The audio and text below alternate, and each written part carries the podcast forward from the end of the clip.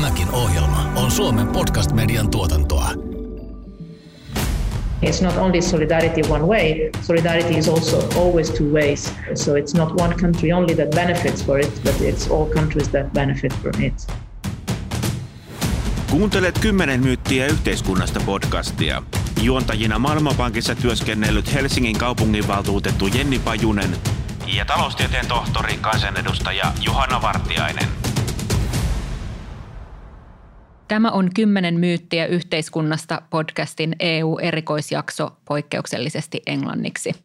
This is a special edition of the Finnish podcast 10 Myths About Society in English. Today, we discuss the future of Europe with the title Largest Stimulus Package in the History Leads to Federal EU.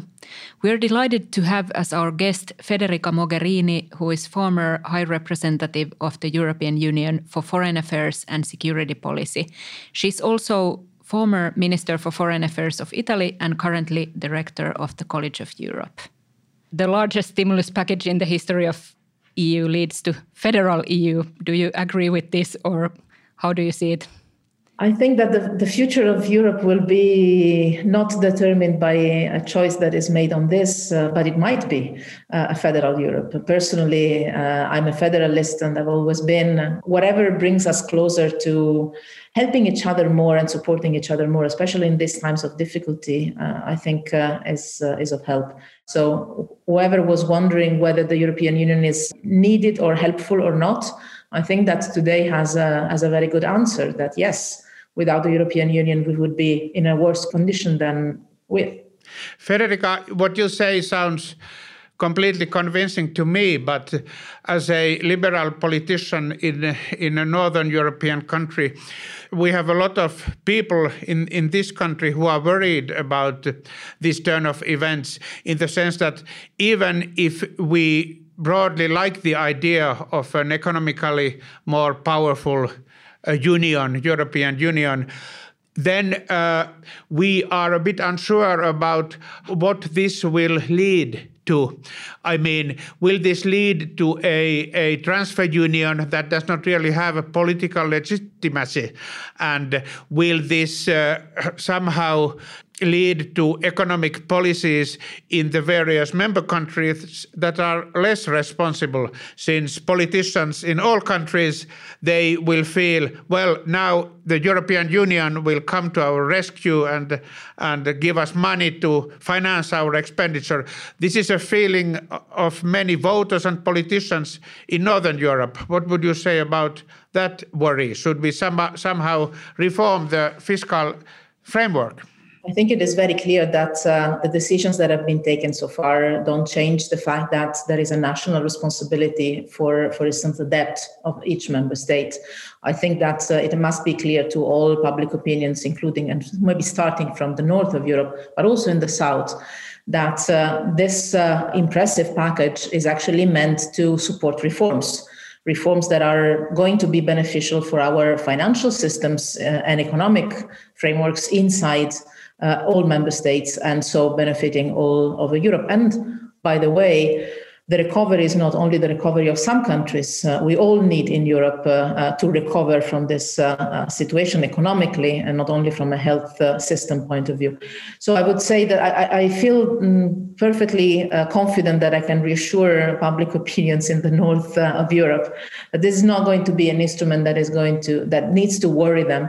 I think it's an instrument that empowers the European Union and also, I think we'll talk about that later, increases the power of Europe vis a vis the rest of the world. Uh, it's going to increase our credibility with our partners in the world.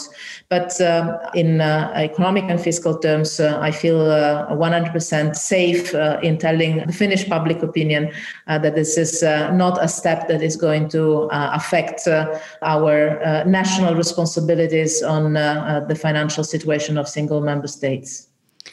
Yeah, and uh, I, I think we, we agree that everybody in Europe, including the Finnish taxpayers, uh, benefit from the quickest possible recovery of our common single market. And uh, maybe uh, I could ask a little bit about the cohesion of the EU. So I guess the crisis, especially the beginning of the crisis, actually highlighted a little bit the differences between North and South of Europe. My Italian friends were not very happy about the frugal countries in the North, and they felt that there was not enough solidarity when Italy was strongly hit by the first wave of coronavirus. Yeah, and now more lately, there have been discussions about Hungary and Poland and the rule of law questions and so on. So, how do you think we can increase the cohesion within the EU? This is a long standing question, and uh, I can tell you what I have experienced from inside the European institutions, but also what I see here in Bruges at the College of Europe. Because somehow here at the college, uh, uh, we see uh, the side of the citizens uh, we have students that come here, and spend one year, uh, you know that well, and express their views and opinions. So here we have somehow a microcosm of uh, Europeans that debate European issues very lively. But also my personal experience uh, when I was uh, High Representative chairing the Council. In that case, it was foreign ministers or defense ministers or development ministers, but uh, still 28 at that time. I can tell you divergences, differences, different point of view. I think this is the beauty of uh, democracy. First of all, it's a beauty of open societies. Is the beauty of Europe. We have a lively uh, intellectual political debate. We have lively societies, and diversity is part of our DNA inside our own countries. Uh, you have uh, divisions, debates, disagreements. Uh, you can call it lack of coherence or cohesion, but uh, sometimes even inside a coalition government, you have different points of view, and sometimes even within one party, you have divisions and debates. I wouldn't be afraid of, uh, of this. Um, as long as we stay true to our principles and values and fundamental uh, rules, that is for sure responsibility, solidarity, and human rights and rule of law. As long as we stay true to these fundamental blocks of, uh, of our identity, I think having a debate, having divergences of views is, uh, uh, is perfectly normal and fine, and we shouldn't be afraid of those. What is important is that uh, every member state feels included, uh, doesn't feel uh, left at the margins. I think that um, as an Italian uh, belonging always uh, to uh, I would say to the, the buffer zone. Uh, Italy is always considered to be either the smallest of the bigger countries or the biggest of the smaller countries. Uh, we experience well uh, the need for every single member state to be considered big. Uh, I always said I don't have big and small member states when I was chairing the council. I always said uh, we have member states that have not yet realized that they are small in the world of today. So I think that this is the important thing now that we understand that we are all together in this, that we need to uh, listen to the reasons of everybody, even if we don't like them, uh, provided that they abide by the treaties and the fundamental principles. And that uh, we build consensus adding positions and not making people or, or citizens or countries or governments feeling excluded. Personally, in my five years uh, as a high representative, I never faced major problems of unanimity. Uh, what I realized is that the problem uh, is sometimes not the unanimity in the decision making, but the ownership, the feeling of uh, belonging that the citizens and these national institutions sometimes ha- don't have towards the European Union. I think we, sh- we should work on that, on uh, developing the European citizenship more, the feeling of belonging, the closeness, the only country where you cannot really say this is Brussels deciding this is Belgium because uh, uh, they, they, cannot uh, refer to Brussels as the European Union. But uh, I think that this is really the point on which we need to work. Inclusivity, listening to each other, understanding each other's points of view, understanding also the worries and the preoccupations and the, the needs of our respective populations that might be different and understand that on some things you might need to be helped and supported, and on some other things another member state might be needed uh, in need to to help to be helped and supported. Uh, and that in one case it's you giving, and in another case it's you getting, and it's uh, like in a family. Um, solidarity is both ways. And I guess the slogan of the EU is united in diversity, so we just have to live that as well. Kymmenen myyttiä yhteiskunnasta erikoisjakso. Historian suurin elvytyspaketti johtaa EU-liittovaltioon. Federica, to be a bit critical. I mean, of course, we won't disagree on these uh, on these European values, and you speak, you express them, you articulate them very, very nicely. But saying that this package is a package for reform is a bit optimistic from the point of view of a kind of liberal economist like myself, who is worried about long-term public finance and employment problems of the European Union. This is in, in, in the world of many politicians. This is a package of money with without much conditionality. There will be some conditionality on this promoting green investment and, and stuff, but otherwise it's not immediately clear to me that this will improve the the incentives for politicians to undertake any sort of less pleasant reforms that might improve the economy in the in the long run. For example, in our country, this is just a lot of money that the government will deal out to its key constituencies in in the local ele- election of next year. Aren't you a bit optimistic about this reform conditionality, Federica?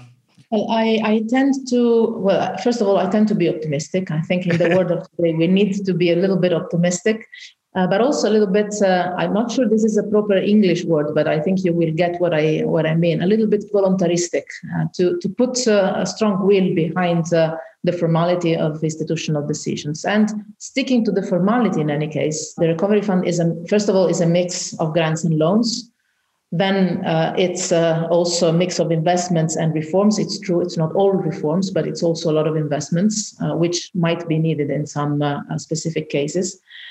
Uh, conditionality uh, is there for mainly the two priorities I think that are widely shared at the European level and for sure very much pushed by uh, the European institutions. And I think these are strategic uh, priorities for Europe uh, today, which is the digital innovation and the Green Deal and linking those funds linking those money to these targets i think might be in some countries the only way to really move forwards on these two uh, key strategic sectors uh, creative incentives for that. And there is also a link to the country specific recommendations. So this is also i think uh, a, positive element to be considered. And then again it will need we will need to see how this will be used uh, country by country and how much of a of a follow-up there will be in terms of uh, uh, measuring the targets and the and the milestones somehow that they are put there. But yes, I am optimistic, and um, as I was saying, I think it, it is a good sign for the European citizens to see that there is uh, the capacity to act relatively quickly, not as quickly as some would have uh, hoped for, but still um, not too bad, and with uh, with relevant package and creating somehow a, a, safety net for the recovery of the entire community that uh, uh, wouldn't have been there if the European Union was not there. And I think from the rest of the world, they look at us with a certain envy of us being able to put together something like this while other countries are, are alone in facing the recovery needs. I think this is a big asset for us. Yes, this I, I agree that this massive funding for, for instance, for our climate change targets and the digitalization and the modernization, like it should also really help to move forward in the different member states. But uh, maybe if we think, like you have been the high representative for foreign affairs and security policy, so uh, if we think about the impact of the EU recovery plan to the EU as a global actor, and uh, so how how do you see that? How does the crisis and then this recovery plan change our position in the world? Well, I think that it gives us a lot of credibility, uh, our partners and our interlocutors in the world. Uh, you know, in during my five years in in office, uh, um, the most difficult exchanges were always uh, when you had on the other side of the table someone saying, "Yes, but you're divided. Yes, but you're not able to support each other. You're not really a union." Uh, these are the moments where it is difficult for the European Union to play as a global actor because uh, your interlocutors question your capacity to act as one. And I think that in this respect, the recover this recovery plan, first of all, helps our economies and our societies to recover. And this in itself is an asset in the rest of the world, where the economic stand uh, of countries and continents uh, is an also political and diplomatic asset. And in our case, it's a very important one.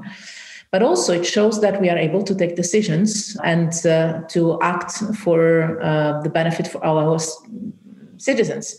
Uh, and this, I think, uh, gives a very positive image of the European Union abroad.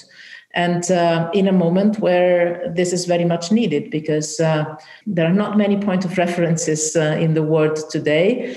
Maybe with the well for sure with the change in the us administration uh, um, many changes will come globally. And it's a moment when it's important to have the european union strongly present on the international scene to help also the United States somehow reorganize the global dynamics. The, the power politics that has been played in these last years is not a, a comfortable place to be for us. Well, no need for me to, to tell uh, you in Finland uh, that uh, we definitely need to find a different kind of geopolitical balance uh, than the one we have lived in the last five, six years. And for sure, a strong European Union on the financial and on the economic side, including with uh, strong solidarity mechanisms, uh, is an asset also for our diplomatic outreach. Yeah, this was also going to be my question like how do we position ourselves in between China and the US where on one hand we're competitors and then on one hand we're very close allies as well. So how do you see this? Well, uh, there's no question. Uh, with the United States of America, we are more than uh, friends uh, and allies. We are we are almost family. I mean, literally, in some cases. Um, again, I come from a country that has uh, given to the United States generations of uh, well immigrants in the first place, and then citizens I always say um, you go to New York uh, and you hardly find uh, uh, a mayor or a governor that doesn't have an Italian surname. Mm-hmm. Uh, so we are one somehow. Uh, and I, I, can make the Italian example, but uh, um, I know that the same applies to almost all European countries, from the Czech Republic to Ireland to the Scandinavian countries. So you have you have a, a, strong bond between the United States and Europe that goes beyond politics and administration and this has stayed over the decades and also over the recent years. So with the United States, it's it's a natural partnership, it's a natural friendship, and it's a natural uh, alliance, uh, regardless of difficulties we've had recently. Um, with China, I think the European Union has managed to find its way now. Uh, it has been difficult. Uh, it took us a bit of time. Uh, but I think that, uh, and also it was not made very easy because of the shifts also in the US policy towards China in the, in the last years. Uh, we have seen uh, several positions expressed, uh, um, not always very, very coherent one with the other, uh, twists um, happening very fast and very often. while the European Union, you know, it can be slow, it can be complicated, but the positive thing is that you know what you get. Once you have a decision taken, it's consistent and it's there to stay and it resists the test of time, which is something that the Chinese appreciate the long-term perspective of stability uh, and uh, predictability, I would say, of decisions and positions. But the European Union, I think, now has found uh, its way with with China uh, in a way that can be also helpful to the United States. Uh, to be maybe inspired by uh, the kind of position and relation that the European Union has developed with China. That is a mix of different elements. On some issues with China, we are partners. Uh, I think of, uh, for instance, climate change, uh, some foreign policy issues on which the European Union and China uh, work very closely and well together. Uh, on other issues, mainly economic and trade related issues, uh, we are, as you said, competitors. And we need to still to um, to find a level playing field and equal access to markets so there is a strong competition there and some elements of friction. And then on some other issues, um, the European Union defines China even as a systemic rival, which is a very heavy definition. Uh, and still, we have talked with the Chinese uh, counterparts and explained that well. And you know, the Chinese institutions are, are extremely pragmatic. They like clarity. Uh, so uh, whatever you you you explain and and you um, rationalize, uh, then can be digested. But rivalry is uh, a systemic element when you think of. Uh, the fact that we are not living in uh, institutional systems that can be comparable in any way. Uh, mm, European countries are democracies, liberal democracies based on human rights and rule of law. We have a different political system, and this is no mystery. And the Chinese uh, are the first ones to say so. So. Uh, there are issues on which no compromise is acceptable, I think, for the European Union. Uh, but this doesn't uh, create an impediment for us to cooperate on the fields where cooperation is uh, needed and possible. So we have somehow, um, I would say, variable geometry. On some issues, there's cooperation. On some other issues, uh, um, divergences are, are very profound. Uh, and you can call each of these elements with its own name without uh, needing to compromise on one or the other. I think this is a, a, pragmatic and rational and transparent way of dealing with China. Kymmenen myyttiä yhteiskunnasta erikoisjakso. Vieraana tänään Federica Mogherini, Italian entinen ulkoministeri ja Euroopan unionin ulkoasioiden ja turvallisuuspolitiikan korkea edustaja. Federica, to, to come back to the issue of uh, the Union, European Union's own resources and economics, and this, uh, how this relates to our global role. Do you feel that the European Union can play a, an increasing global role with uh, its present structure, or should the Union need to have some more economic muscle, say for common defense or more European Union level aid policy money or universities or something? Or do we need sort of an economic, economically bigger federal state or federal union in order to be a bigger player globally? Or is it more or less okay as it is now with a small budget? Well, I'll give you I'll give you a very pragmatic answer. Please do. Uh, you know, having uh, obviously the first option would be the dream. Uh, but we can do also with the situation as it is today. uh, I guess this is a very. But where would you approach. put more money? I, I, would say that this probably this is a very Nordic approach. No, obviously, uh, I mean having a big, for instance, a bigger budget or own resources would be uh, would be excellent and would be key to develop strategic sectors uh, that are fundamental for the future of the European Union. You mentioned education, Absolutely. So you mentioned some investments on defense. I think these are crucial, and I'm very proud of the work we have done. We have done in that field because uh, we need to develop uh, uh, more. Some refer to this as strategic autonomy. I, I, simply say we need to develop more capabilities. We need to invest uh, on on uh, on an economy of scale uh, level, uh, we are fragmented too much. Uh, the investments, for instance, on, on defense, and it doesn't make much sense uh, to duplicate investments nationally, uh, while we could invest in uh, in systems that are integrated European ones. Uh, we might need for sure, uh, and we do need, uh, we would need more own resources and and for sure a bigger budget. but I wouldn't condition the role that the European Union can play in the in the world to that. Um, obviously, the more, the better. But even today, the union can play a very big and a very important global role. Um, the economic power we have is uh, recognized, the normative power we have is recognized, and this is not irrelevant in the world of today that has not many normative powers around. Um, and last but not least, and I think that this might resonate well in, in Finland, we are, because of our geography and our history, uh, we are by nature a cooperative power. We understand that some fights you win them without necessarily the other one losing them. Uh, we try to find the common ground. We try to find uh, the, the place where different interests can converge. Uh, out of, as I said, out of, sometimes of our geography. You don't choose your neighbors. Uh, you, you know that countries don't disappear from the map. And so you have to deal with what you have around you. Uh, and the same is, is with history. I mean, you have to deal with your own past uh, to build the future. So I think we have this wisdom that comes from um, being located where we are uh, and having lived uh, so many centuries and thousands of years of relations, difficult ones sometimes. That our global role is not only linked to our budget, uh, it's linked to our people, it's linked to our diplomacy, it's linked to our relations, and, and I hope also to our wisdom.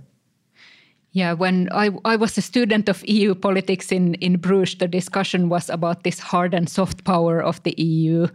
And uh, but we've moved on from that, and um, and of course there's different angles if you look at the EU's global role, and if you look at the economic side or the kind of foreign policy, or then the defense sector. And I understand that during your term as the High Representative, uh, this structured cooperation uh, the permanent structured cooperation was initiated, for instance, that strengthens the defense collaboration. Yeah, I, I, have to say, I, I was uh, probably was the thing I was more proud of that and the Iran nuclear deal, also obviously, but. Um, the fact of uh, uh, of launching the permanent structure cooperation, which might sound very unfamiliar to uh, to uh, public opinion uh, and and citizens, but it, it basically meant that what was already on paper in the treaties and that was never used because there, everybody thought it was unpopular and it was uh, unpopular with the governments, not with the people, because uh, European citizens are always very much in favor of more integration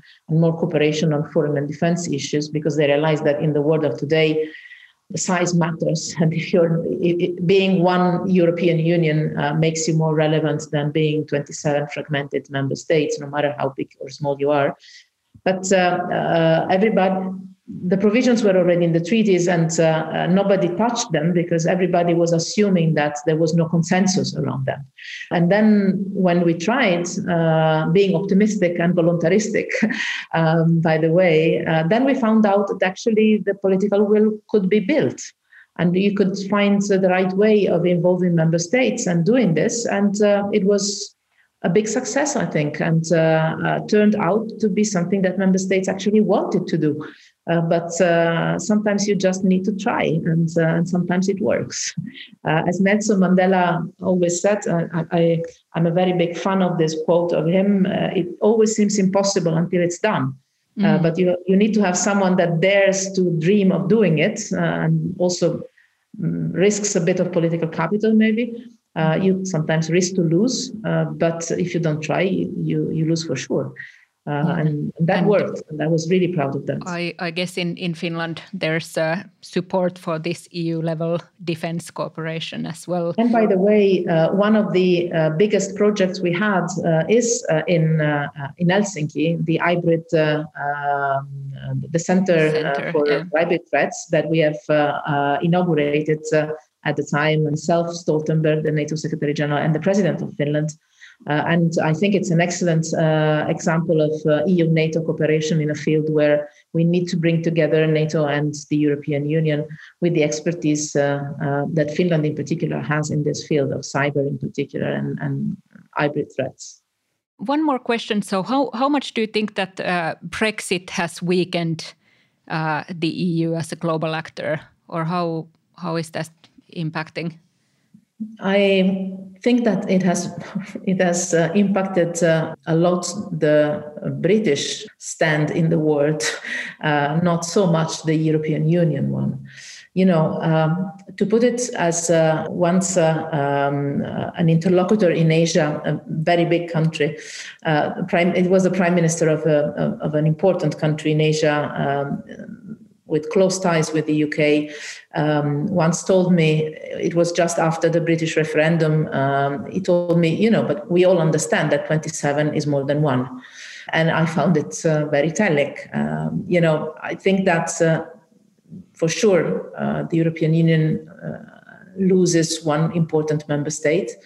Uh, but as I said, all member states are important, uh, each member state in its own way. Um, and so it's always uh, bad to lose one. And um, for sure we lose a lot with losing the UK but I think the UK loses much more than the European Union loses. I give you an example in terms of foreign policy, um, first of all, I'm quite convinced that the UK and the European Union will continue to uh, be on the same side on the main foreign policy issues in the UN Security Council. I don't think the UK foreign policy will change uh, uh, dramatically uh, compared to the European Union one, but it will not be able anymore to contribute to the European Union foreign policy decisions the launching of a mission or an operation, the decisions on sanctions to be applied, it can always join Uh, but the decision making uh, will be done without the UK. So the UK loses the power to decide uh, policies in the in the European Union, which is a big instrument, especially when it comes to sanctions or when it comes to um, the mobilization of uh, uh, some uh, missions and operations or some security elements. I think the UK loses a lot. Also, in terms of consular support, the European Union doesn't have formally consular competences. But I give you an example that is very simple and very easy uh, to understand for everybody. At the beginning of the pandemic, of the coronavirus crisis, um, many countries had uh, citizens in uh, countries far away and struggled to find ways to repatriate them. Uh, very little flights, difficult flight uh, traveling conditions. Uh, not all countries have embassies or consulates everywhere in the world. The European Union has. And so, in that moment, in March, the European Union helped member states to gather EU nationals, organize the flights to bring them back home. Uh, this, if you're not a member state, you cannot have. So I think the UK is losing much, much more than what the European Union is losing. One question about about your country, Italy. You talked very charmingly about Italy being represented by its emigrants all over the world. But how has this uh, this last uh, this recovery package and these last turns of European politics have they affected uh, the Italian attitudes towards the European Union in a positive way? I remember having read about polls in Italy before this, which sort of showed a lot of dissatisfaction with the European Union membership in Italy. Has this now, this now changed in your country? I think Italians realize now that belonging to a family like the European Union uh, brings them an added value in concrete terms. Uh, without the European Union uh, network and, and I would say safety nets, both uh, the uh, work on the sanitary level, I think of the vaccine, I think of the uh, health support that we have given one another among member states, but also on the recovery on the economic uh, side, uh, all this work would be much more difficult for single countries. So I think Italians realize now the value of uh, belonging to the European family. Uh, previous um, opinion polls uh, reflected, I think, the disappointment, the disillusion that some Italians were feeling about a lack of solidarity, namely um, following the what was called the, migra- the migratory crisis or the refugee crisis that was coming on top of one of the most difficult financial crises uh, already. So I think there was a, certain sense of um, lack of solidarity that I think now is perceived uh, as being there, and I think it's very important. Also, because as I was saying, it's not only solidarity one way. Solidarity is also always two ways uh, you help each other. So it's not one country only that benefits for it, but it's all countries that benefit from it. Uh, so I think that this uh, this will bring uh, to Italian uh, the Italian public opinion the awareness that the European Union is uh, is an indispensable and and positive um, yeah safety net family I would say that is there to to support in difficult times and also hopefully in better times that will come. Okay, I, I think we'll uh, finish this episode with our final question. So, what's your advice for the Finnish public and the Finnish policymakers on how we can strengthen the EU? You know, I I always uh, I always uh, said that uh, the European Union is what you make of it, uh, and my advice would be to take ownership and uh, to avoid uh, the attitude of thinking that the European Union is a building somewhere far away. The European Union is not a building, is not a city, is not Brussels. The European Union is Helsinki, is Tampere, is every single village of every single member state, uh, no matter how remote from the perceived heart of Europe. Uh, without the European citizens, without the member states, without the national governments, the city councils, without the NGOs, without the private sector, the European Union doesn't exist.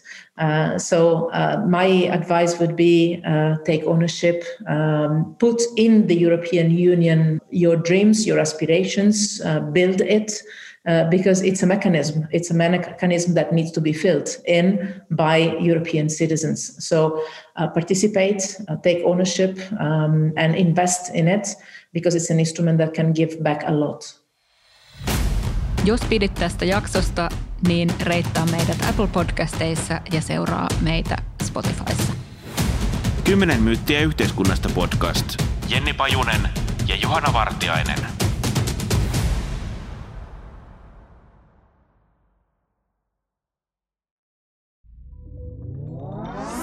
Tämän ohjelman tuotti Suomen podcast media. Löydät lisää podcasteja osoitteesta podcastmedia.fi.